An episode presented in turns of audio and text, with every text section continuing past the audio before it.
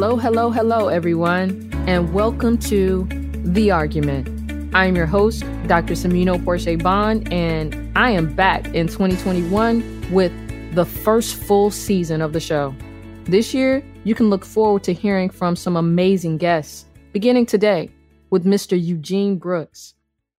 If you don't know, Eugene is the regional director of brand partnerships and live events for Entercom Communications in Atlanta. He is a media and marketing influencer in the sports and entertainment industry with over 15 years of experience.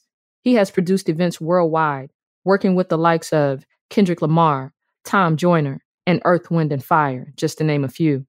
He's a member of the National Academy of Recording Arts and Sciences, the Grammy Awards, and last but not least, the University of South Carolina Alumni Association. Eugene, along with Melvin Rohn, recording artists Will Downing and Mike Phillips, is a founding member of We Are One, which is an organization with the primary goal of uplifting each other by creating experiences between artists and fans to ensure no one falls behind. Currently, Eugene also donates his time by serving on the board of the Metro Atlanta YMCA, Jane's Ladder, and the Boys and Girls Club. Welcome, Eugene. Thank you for having me. So, Eugene, I invited you here to be my guest for a few reasons. But the very first one is so that we could all hear about your experience living in the household and growing up with your father, Mr. Allie E. Brooks Jr., who is a phenomenal educator and was just last month featured in the 2021 South Carolina African American History Calendar. Now, myself, as well as many others that are listening to this show, have definitely been influenced by Mr. Brooks at the Wilson High School in Florence, South Carolina. But I imagine it's very different, or maybe not. That's what you're here to tell us. What was it like growing up in the household with Mr. Brooks? well i'm very thankful that i had that god gave me him as a father mm-hmm. um, but it was but it was very challenging i mean he challenged me to be the best that i was every single day don't take no for an answer if there's a no then find out why sometimes when he told me no now i can not say well why well that's right. what you taught me um, so, I could, so i couldn't you know but my you know so i got it early on to be successful the things that he put me in as far as basketball baseball football music, you know, being in music, played saxophone. So was he strict? I wouldn't say strict. He was disciplined. I mean, disciplined. I mean, you, you know, had a curfew. You know, it was a problem dating girls in school in, in high school because people didn't want to call the house because they were calling the principal's house. You know, so it was very hard. But you know, I didn't have a principal at home, but we kind of had the same situation going. right.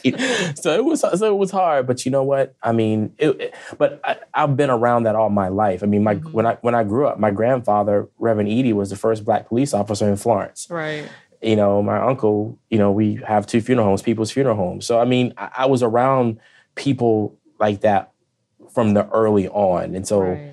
So I had no choice. And so when I made mistakes, you know, yeah, I got in trouble. Yeah, I get a beating. But, you know, I also realized that it wasn't because they didn't love me it's because they didn't want me to make those make those mistakes right and you know them coming from the 60s you know it was impressed upon you that you had you had to be successful mm-hmm. you know you Absolutely. had to be successful you had to do well you had to do right and that that village was there so if somebody right. you know if i got in trouble at south side or south florence you know you believe you me some way form or fashion my dad my dad caught wind of it from Absolutely. the church from the church you know what i'm saying mm-hmm. so it was all around us. So it was it was a lot of fun. We did we traveled a lot, which I'm thankful for, which allowed me to broaden my horizons and broaden my boundaries to know that there is more than just where you're from, right. but all but also you take where you're from with you. Correct. So that that gives you your foundation. So it was right. a lot of fun. It was a lot of fun. So speaking of that, taking mm-hmm. those things with you, how important do you believe mm-hmm. it was for you to have such strong you know such such a strong relationship and such a strong community to support you into mm-hmm. getting where you are now professionally how how do you think that's impacted your success oh it, it's impacted tremendously i think because you have to have a great foundation to maneuver outside of where you are where you're mm-hmm. from you know you learn how to speak to people shake hands or say hello or or for the better part of it is just how to treat people in general. You know, coming from Florence, you know, yeah, the world is big out there. So when you get out there, you're like, um, okay, so what should I do here? Right. But I think the thing about it is that my family was huge because I have family, you know, in I had family in Georgia all over the country. And so I mm-hmm. think that allowed me to give me some a leg up a little bit because mm-hmm. I had the support for people who say, okay, we want you to see you succeed. So here's what you need to do. So I think the basis of knowing that all you have is your name. At the right. end of the day, all you have is your name. So um, wanting to have a good name and and people just you know being taught from the intelligent people and the intellectuals, the educated people, but how to carry yourself. Mm-hmm. That has brought me to this point of like, you know, to this day. I mean, when I go home and visit at home to my parents, I still feel like I got a curfew. Right. so, so Same I, here. So I don't I don't play that. So right. but but being around but being around the people here and, and as I as I graduated and went through school, you never know who's watching you. Right. So you always have to be careful of that. So you want to get your name in the paper, mm-hmm. you know, you know, stuff like that. So right. so it's been so it's been good. So you talk about how important that support and that that community of, of support and help mm-hmm. has been and how it's impacted where you are now. Mm-hmm. So my question to you is think about society currently. Okay. And think about how we have in school so many young men and women right. who don't have that support. How do you feel about that? Thinking about the level of support you've had and the level of success you've been you've been able to obtain mm-hmm. uh, because you had that support, and then right. the, the the children that don't have that support. It's a different day and time. How do you feel about that? You know what's funny is like you know as you say that I remember my dad. There were some students that did not necessarily have the same kinds of mm-hmm. support there too. Right. So I think I watched him and how he maneuvered that, whether mm-hmm. it's getting to know the student mm-hmm. to find out what their needs are mm-hmm. and being an advocate for them when no one else was there. Correct. So I think by me watching how he maneuvered the parental situations that he had to deal with from mm-hmm. students was that gave me the opportunity to say, okay, or the finesse to say, okay, all right, let me go to this child who maybe not talking about and trying to find something that the child or a child would want to talk about. So mm-hmm. When I go into schools now or speak in schools now, it's pretty much kind of an easy topic when they talk about entertainment and sports, you know, because right. that's what a lot of people do. But right. that's the easy stuff. That's the easy stuff. But the hard part is saying, okay, when you ask a child or what do you want to do? And and they are trying to figure out out how to do it and then they don't have the support at home so my thing is saying you know what well how can i be an advocate for this child even though i don't right. know the child mm-hmm. but what can i do is it drop an email here or check with the guidance counselor and seeing how they're doing mm-hmm. so trying to really maneuver that i mean in some cases i try to talk to the parents but that's not always a good thing mm-hmm. um, because then they're thinking that you're trying to replace them which really is not the mm-hmm. case right. or they try to say look at you from a monetary standpoint of view and that's not it mm-hmm. so i think it's just trying to find those opportunities that I'm able to finesse with the student and, and offering the pla- the background that I have and the platform I have to start those conversations to get them joining. Like for instance, like at the Boys Club, we just com- completed renovating or building a music studio nice. at the Boys and Girls Club, and right. so and one of my friends and I, you know, got together and he wanted to do something and I wanted to do something, and so we put things together, and that's what made it happen. So the thing about it was it was an opportunity to try to to break that shell from that mm. from a child to get them to open up you right. know so it kind of really i watched my dad how he how he finessed he finessed that with the students from mm-hmm. pta to when y'all used to have um, you know, and South Carolina State Band would come on Thursdays, stuff like that. so, you know, all those those teen the, commu- the, the Teen Institute, yeah. all those things like that to kind of break it down so where the student feels like a part of it. And I think that's what that's what helps. So I kind of really got that a lot from from my parents from that. So one of the things you mentioned, and this, and this is a hard topic for people, and okay. it's um it's it's part of the reason why I've started the nonprofit We Work for Children I've been an educator for over 25 years now. And wow. and I've seen it, thank you. I've seen it from virtually every perspective, which is kind of unique from state leadership to the classroom to mm-hmm. district mm-hmm. leadership to even private industry mm-hmm. um, and their views. And whenever you bring up the topic of the children's families and mm. how some may think you're trying to replace them and those kinds mm. of things, from my perspective, what what I've learned from my mm-hmm. experience has been that you can't fully help the whole child not not to the maximum potential unless you gain the trust of the families. Hmm. and and I say that because you can have good hopes and dreams. You can right. mean well and, and, you could be just doing this. This is a passion that God placed on your heart. Mm-hmm. But you're right. Some parents are going to perceive perceive you as someone trying to take over their household.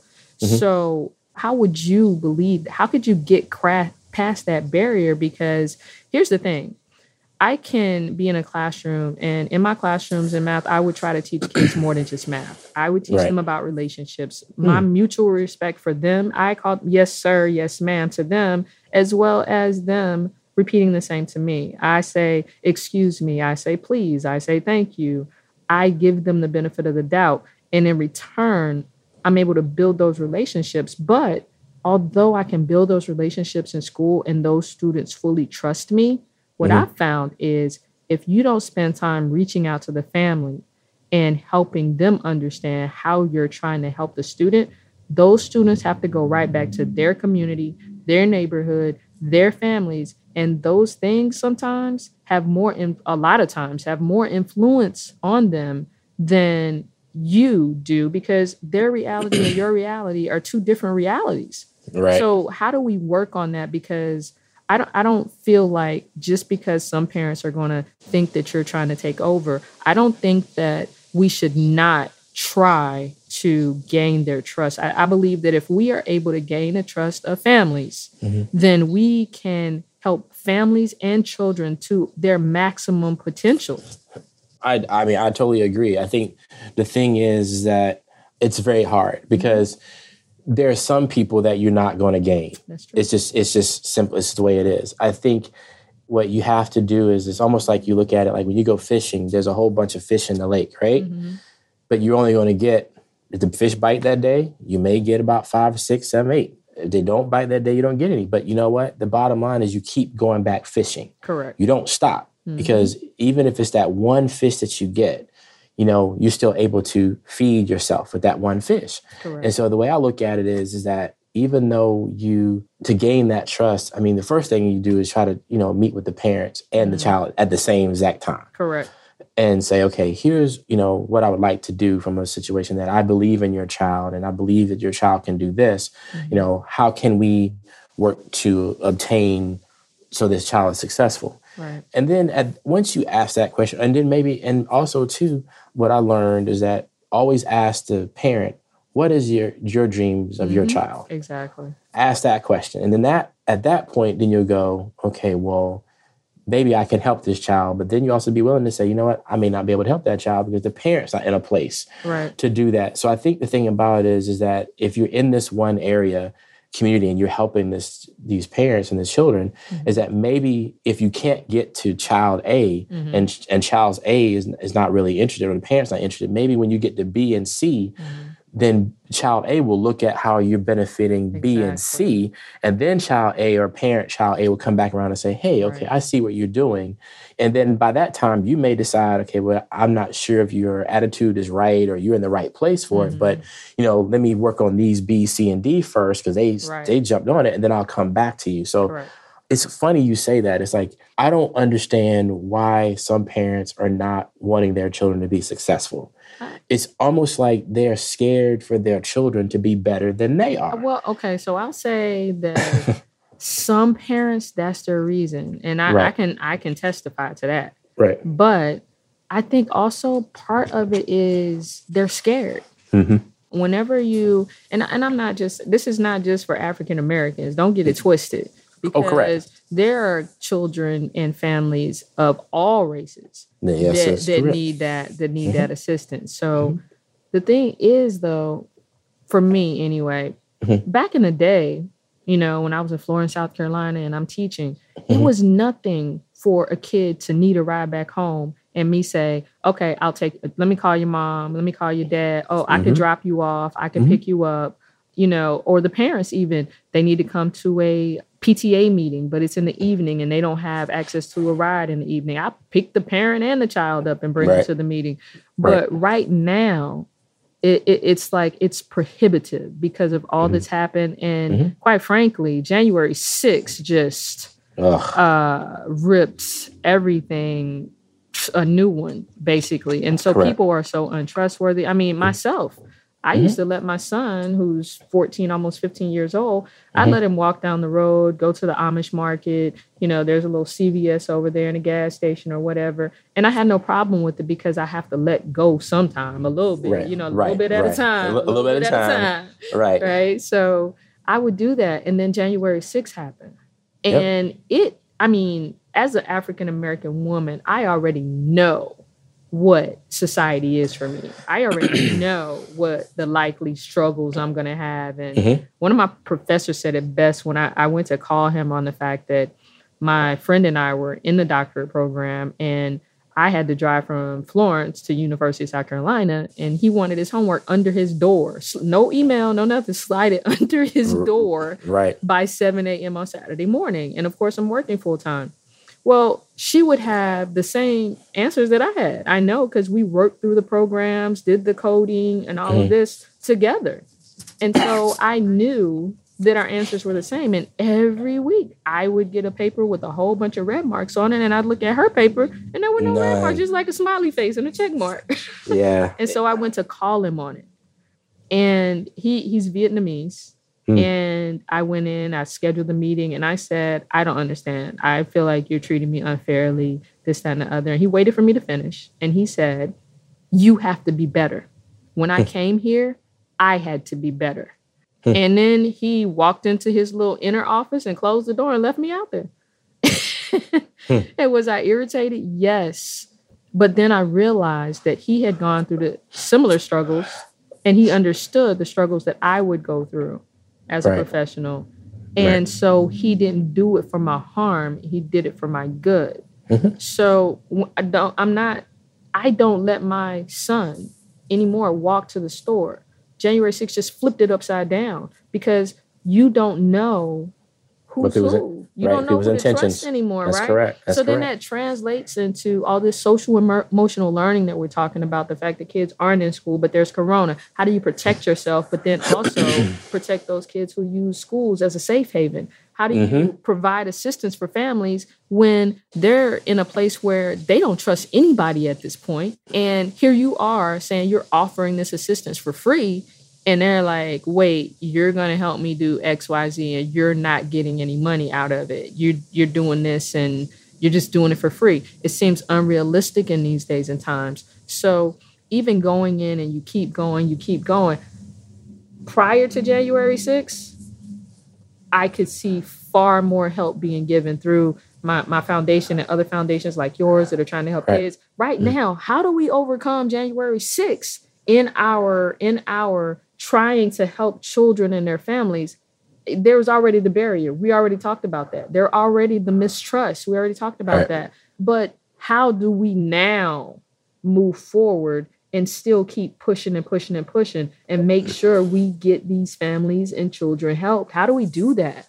I honestly think you still do the same thing. We we know what happened on January 6th, right? Mm-hmm. But we can't allow that to define our being. But people do. But they, but they have. I mean, but they have, have, defined. I mean, I mean, I have. I mean, yeah. I, I, you, you know. But you know what? If it defines, and yes, you do take a step back and say, okay, let's see what's going on here. Mm-hmm.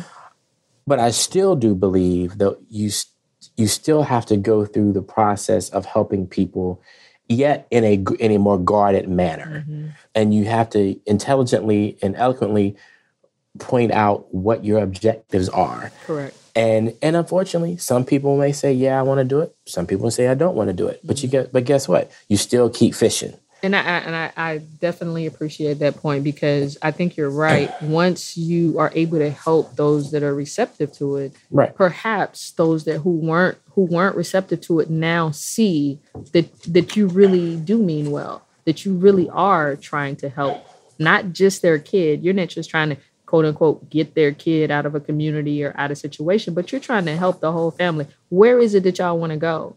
What is Right. it that you need? Let's reach out and find some resources to help you get where you need to be and to be helpful to you. Let's provide these trainings for you on financial literacy and Yep, you yep. know educating your child and getting scholarships and let's set up a system where we show you every scholarship that we can find that's available even at early ages because those thousand dollar scholarships five hundred dollar scholarships before you become a senior in high school they add up they make a difference and I think it's what's funny is that you know it is challenging because you're gonna have some people that are just like I'm not doing nothing. I don't want to do nothing. I'm gonna stay in the system. I'm gonna stay the way my mama did this, my daddy Right. did this, and I'm gonna stay that. And I think that for me that's very frustrating mm-hmm. because people don't want to change their mindset. right And granted, I do know that people say, "Well, you came from." You know, your mom and dad did this, and your uncle was this. Yeah, uh, yeah, okay, that's cool. But I mm-hmm. also know what my parents and my family did for other people. And so by me watching that, I have a greater appreciation of how to want to help people and to want to finesse it and to say, okay, look, I'm just here to help you.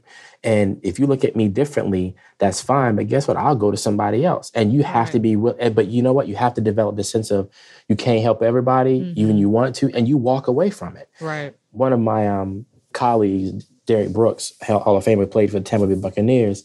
He we so have he's really happy today right yeah, he's really happy. he's he's extremely happy. right We we were we were having a discussion today. I mean, discussion some months ago, and Derrick Brooks is uh he's done so well for. He graduated from Florida State. He played at linebacker at Tampa Bay, and he created this charter school that he has in Tampa. He's taking kids to South Africa. nice. and I remember him saying, we were having this exact same discussion. And he was saying that when he went to the east side of Tampa to try to take some kids to South Africa, that he set up this program and he took about, I think it's 15, 20 kids to South Africa and trying to get people to trust him to do it, to show them that they don't, they're not coming back for any money, they're not coming back for this. He wants to do this.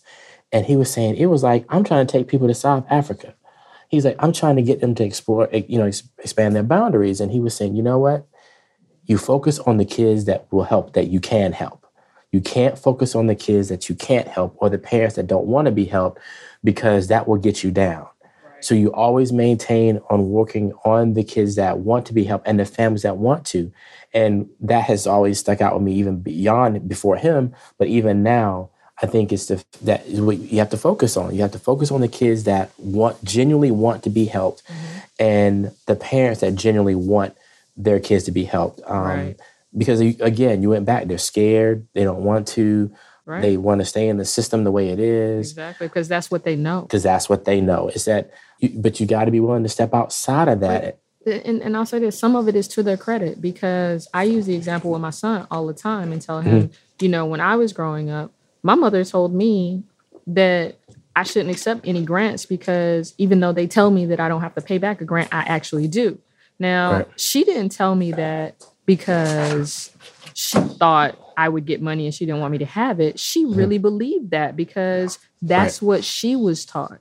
But Right. now I'm telling my son he has an advantage because now I've been in education for so long. And so I can give him a heads up about certain things. I can mm-hmm. let him know how he needs to handle himself, what he mm-hmm. needs to get, regardless of what the school requires, mm-hmm. what he needs to move forward, and these kinds of things. So now I can help him a bit more. I think some of it is also that the the resi- you know the resistance to receive the help, and then there's that. I, I think part of it is cultural for for for African Americans at least, where we come from this place where we want to do for ourselves. Right. We want to do it ourselves, and we're not open to allowing others to help us. you, you you're exact and that's the thing i think that we we, we do have to find this balance of how do we ask the questions. And mm-hmm. it's and, and i think you have to show that you want to be helped. I think in so many cases you know people we have to we have to open ourselves up mm-hmm. to say hey how can i get this? I think once people find out that you really want to succeed then they will open up the doors for you and they show that because but you have to do your part first and I think that's the problem. I think we have this sense of entitlement. Some people have a sense of entitlement, Right. and they feel like, "Oh, I'm owed this." Mhm, No, you're not owed. too. You're not owed anything. It's like you know you have to work for it, but Right. you also have you have to show that you want to be able to handle it once you get it. Right. And I think that's the thing. Like, I mean, uh, back in when I grew up, I mean, people had this assumption that we had all this money and we did all this stuff and blah blah Mhm. blah. And it's like, no, my parents worked just as hard, had to work hard as well. Yes. But but also, and your mom had to work doubly hard because she yeah. did what she did and she supported that family with everything. Exactly. I saw her everywhere all the Yeah. time. Yeah. Yeah. I mean, she was so here's the funny part. Not only did my parents have their own family, but Mhm. they also had countless other families yeah. that for the school system. I mean, I can I can tell you the times that people called my house day in and day out, needed help for this, needed help for that. And Wow. I mean, my, my, you know, children coming and saying that knocking on the door, neighborhood knocking on the door. I mean, it's funny. Like my dad, like my dad, every Saturday, my dad would feed the neighborhood. Like all the neighborhood kids, we, you know, we, you know, we play at my house. We play football, ba- you know, Mhm. whatever, basketball. right. But there would not be a Saturday that the kids we would be playing. And my dad, we- if I ate a bologna sandwich, everybody, all the kids ate bologna sandwiches Right. and chips and all of that. And I think Mhm. you know, the funny thing about that's why people don't understand why that bologna sandwich that he does at homecoming, Mhm. why that's so important Right. because that's what we did. You know, one you of know the what I mean? of the community. That's one of the threads of the community. And so I think, you know, so I so I, I know about people needing help in the community, but also Mhm. I know about people who who, you know, we also culturally we we crabs in a bucket. I just hate to say it that I mean, way I hate to say it too, but yeah. we are we are we don't we think that we somebody don't want to outdo each other but my thing is come on man like somebody helped you to get there so we trying to help somebody else get there and i think Right. unfortunately and here's the other part when you look at growing up and you look how how florence was kind of it was racially s- moved away it was what so you look at how racially how it was split right hmm Yep. so here so here you got a high school that has the the IB program okay. yeah, and yeah. had the IB program and you had all these other kids who were of not ethnic who were not African American Mhm. and he had to help every child regardless of race color or creed Yep. And he did. I mean, I can tell you that yes, Mr. Brooks was about his business. He was about making sure that that school ran without a hitch, Right. if at all Right. possible. But he always loved on and cared for the students. So while he, you know, was an administrator with a hard hand, so to speak, and demanded respect, no one was ever afraid of him. right You know, Right. it was Right. everybody knew it was in love. That just came out of there in in so many situations. That's not what comes out. Right and uh, right I mean and so you try to figure out well where is where where is that teacher Right. or that and and unfortunately there are teachers who are like that right. Oh, now absolutely. but there but they but you never hear about them you I always hear about stopped listening to my show because I said, "Yeah, they're t- racist teachers." I mean yeah, I mean, this is the real. Like, you know, when I started, I said, "Hey, this is about having real conversations. This ain't this Yeah. ain't a scripted show. This Nuh-uh. is let's have real conversations because we want real change. And if you, you know, fail to speak about things, then Right. people think that oh well, they just go away. They don't. They fester and they Right. get worse. And then I think we don't have, and then, but again, then we don't have enough of p- parental guidance at home to come and say, "Hey, okay, what's going on with my child?" I mean, Mhm. you think, of, you I mean, you think about it. I mean, there's a lot of parents who having to work double jobs and Right. and trying to do homework for the kids, Mhm. and then they, so there's this this gap that keeps widening. Well, And, well, I um, thought education, I thought educators were supposed to be in a place to lessen those gaps. But it seems to me that education schools have gotten to a place where they start just labeling kids as at Right. risk. They start just Right. saying, well, they're from a poor family or their parents don't want to be here. And let me tell you something. I used to work at Sneed Middle School. I went to Williams Middle School and I hated it. Those were the worst two years of my life because I wasn't enough to be accepted in the black groups and Mhm. I wasn't white, so I couldn't be accepted in those groups. And Oh, that's another argument in was itself. Horrible. It was horrible. I was treated so badly by so many people, Mhm. and it was because I liked loafers and button-down shirts, or you know, whatever. But I say that to say I never knew anything about North Vista Elementary School, Mhm. and I never really understood that that was a pipeline to Williams. And then Williams was a pipeline to Wilson because Mm-hmm. Wilson was actually really diverse mm-hmm. compared to Will, you know, Williams and Right. Southside at the time. Right. But whenever I was working on my PhD, I was like, okay, elementary school gets out earlier, so I'm going to transfer because this is just too much. So I transferred over to North Vista, and Miss Sharon Dixon, hmm. who is a phenomenal administrator in her hmm. own right, Mm-hmm. she she hired me to come over there, and I came over there. But guess what? I'm African American, but I came over there with some hangups and some assumptions mm-hmm. about the population that was there. Mm-hmm. And what I found was all those assumptions were wrong. Wrong. And and I got there and I realized that some of my students in third and fourth grade, their parents didn't come to the PTA meetings because the PTA meetings were at 7 p.m. They're working their second job or whatever. Right. So mm-hmm. the system wasn't really set up to encourage those parents who ha- mm-hmm. have multiple jobs or are trying to raise several kids and all this stuff. It's not really set up for to invite them to those events. So let me tell you what Miss Dixon did.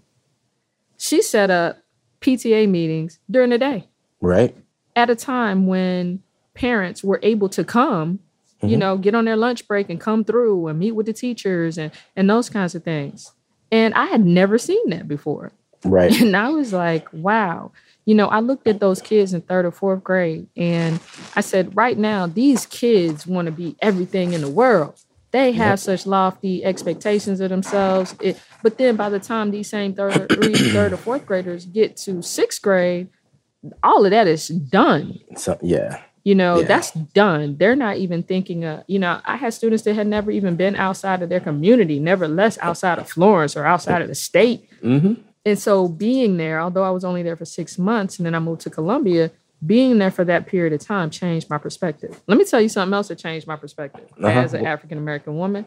Okay. I had a PhD, had never really applied for a job. People would always seek me out because, you know, God gave me certain abilities and he put me in places and things just came. And so he sat me down for 11 months. And I couldn't get a job. I couldn't get a call back. I couldn't get anything. Mm-hmm. And then I started realizing when I have this six figure job, I have six figure bills.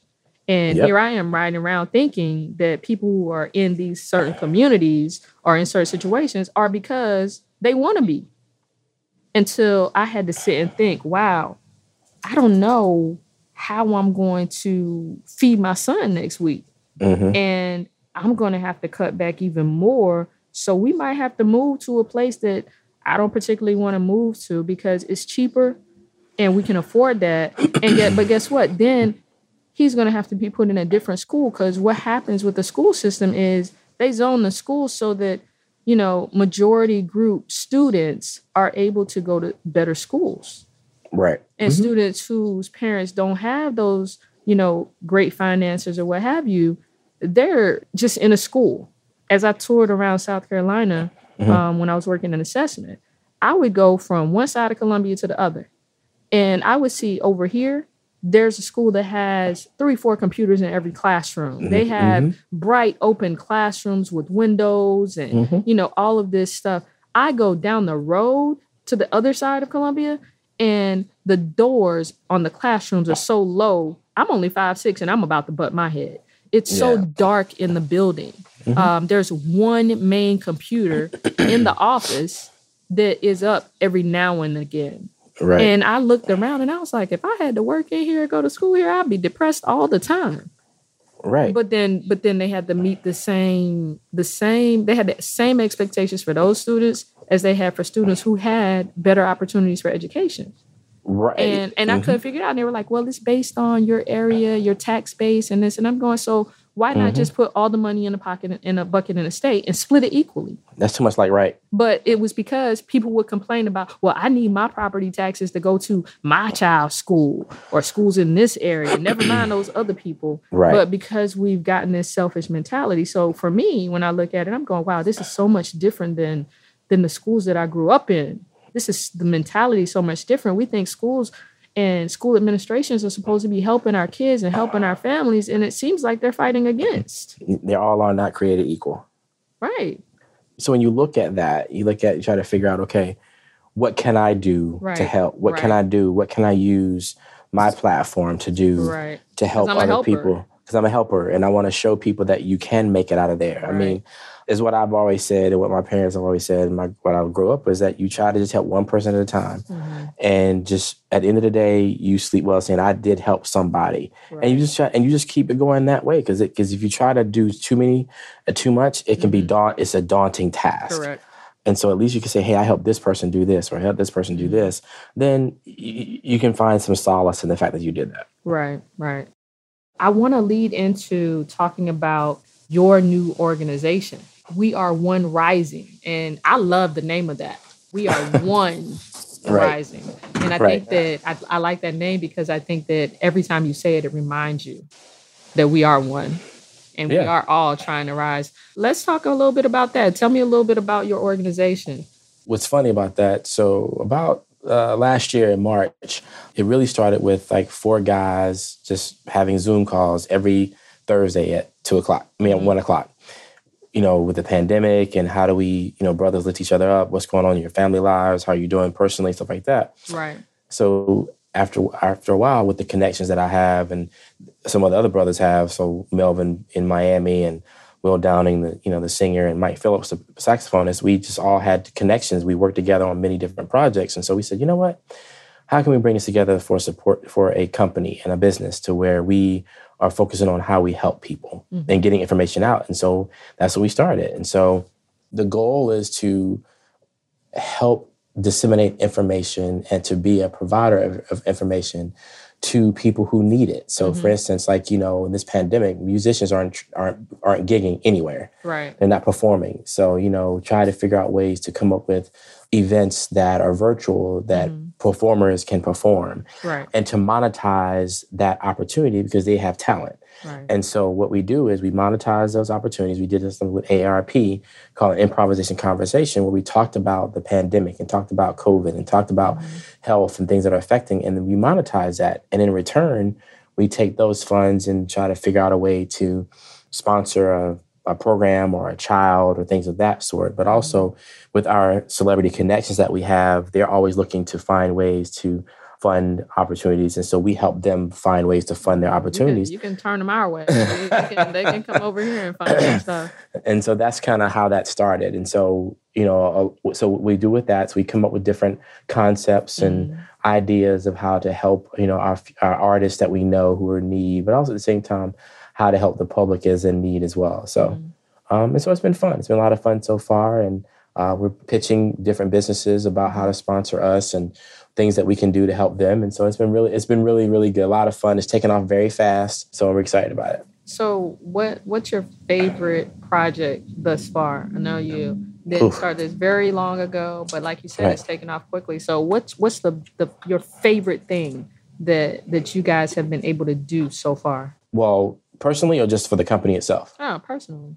Oh, I think for me, it's been a lot of projects, but I think the the project that I'm most satisfied with, the one we just did, I just did with the Boys and Girls Club, but we created Right.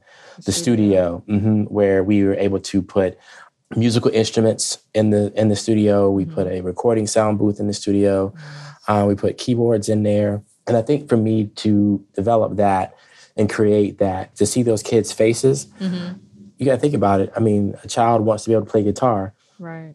In our community, in some cases, they, the parent may not be able to afford to buy a, a- a- a guitar. Mhm. So to have a guitar that they can go in and use every day, Right. lessons that they can get, um, record themselves, and and because there are a lot of talented people. Absolutely. And one thing about this pandemic has done it is put a damper on the arts Mhm. and people's creativity, and I hate and I hate that. Yeah, I hate it too. I hate I that. saw uh, Hamilton show up on Disney Plus, I was disturbed. Yes. and so trying to find ways to because every kid is not an academic. Correct. I mean, you know, I think you know I have a problem with we you know we took the trade out of schools, the Oh, vocation out of God. schools.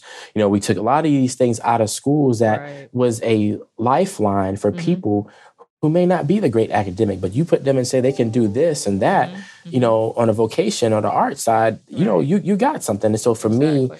Being a child of the arts, that's been one of my fa- most favorite opportunities. But then I think, wow, before that was I got I was able to get a, a celebrity to donate fifty thousand to a school Wow. that they didn't know. And so I mean, so I think for me it's like being able to provide those opportunities for artists to do things that can help people. And so, you know, doing these concerts and stuff like that. So Right. that's a lot of things that I like to do, I've Mhm. done, but But I think but that's probably one of my favorite. That's awesome. I mean, as I'm sitting here, I'm like, wow, in the pandemic, maybe you can set up celebrities to to drop in on a Zoom periodically while they're in the studio.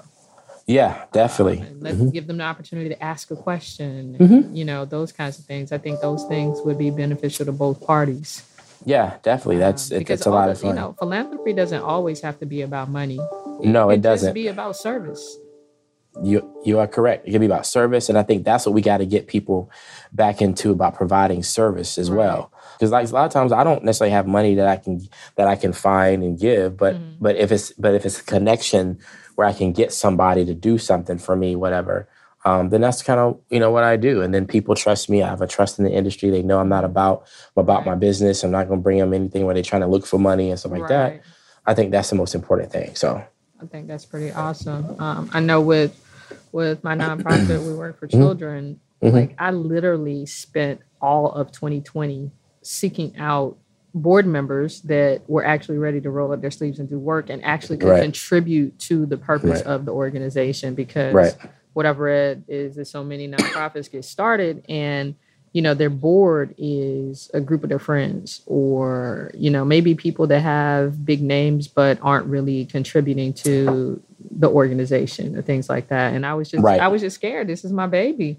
I was just like i don't i don't want that. I've been saying we work for children for a long time and i came up with it out of the need to explain to the programmers and data Mhm. analysts and evaluators that um, reported to me that they too worked for children and that what they did impacted children and teachers in classrooms because they Right. just didn't understand it so that message i started sending then and i just i just held on to it ever since and it's been a very long time um, to the Mhm. point where they actually painted it on the glass windows in front of my office while i was Oh, away nice. nice. so so that that's my thing. It's been on my heart for a long time. God placed a map on my on my heart uh, one day in January 2020, and I've been like I'm working toward this. It's not about me because another Right. fear I had was that I'm aware that you can start a nonprofit, but your board can definitely kick you off.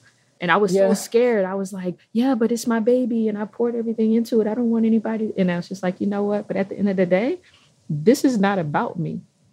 Mhm. You know, I'm just, you know, following what I believe God put on my heart. It's not about me, it's about who I can help, who we can help, because Right, there's not one of us smarter than all of us put together and, and getting it done. So I definitely like where you guys are going with this organization. I love that it focuses on the arts because we do have a lot of children with a lot of different capabilities and abilities mm-hmm. and and they never even seek it out because you know they got to get that 9 to 5. Well, you think, I mean, you think about it like, you know, growing up, you know, not every parent or family has an opportunity to be able to explore what their kids like Right. because it comes with a financial situation, Exactly. right? Mhm. And so when you look at it, I'm I, I, am blessed to to be able to be I I had an opportunity to be able to explore baseball, basketball, football, and I played all of those sports. Mhm. Then when it got to, I mean, my dad, I mean, I was in in every single thing you could imagine, but Mhm. as a kid, but my parents also sponsored other kids to do things too. Correct. So it wasn't just me. So I got to Mhm. see that. And so I think when you and then my grandfather helped start the boys club in Florence too. So when you look at all of that, Mhm. you know, you look at okay, giving people an opportunity to explore themselves. Right. And so when it came time for the arts for me and I started playing saxophone, I mean, I was in theater. Those things so I soared. I loved all of those things. Right. So, you know, now it's just it's just like, you know, it gives kids an outlet who are shy and who want to do things and you got to work hard. People don't understand that, but I mean, I think for me it's like, you know, um learning it's important to do things that are not the norm. They always figure that, oh, okay, he gonna run track, play baseball, play basketball, run football.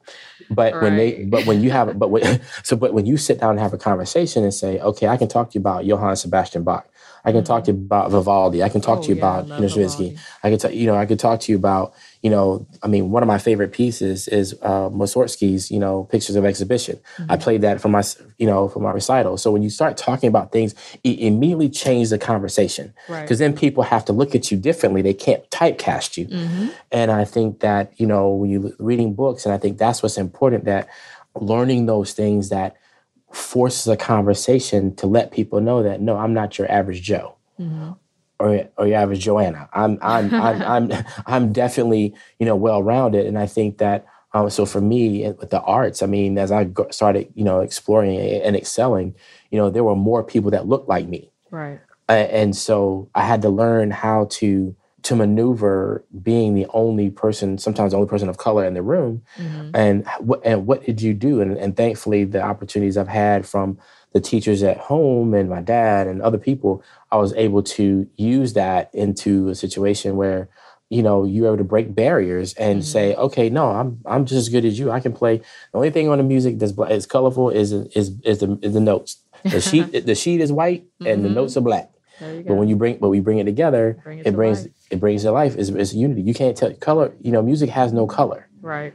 They try to place color on that as well. Oh, of course, of course, of course. But we also know that they can't. That they need.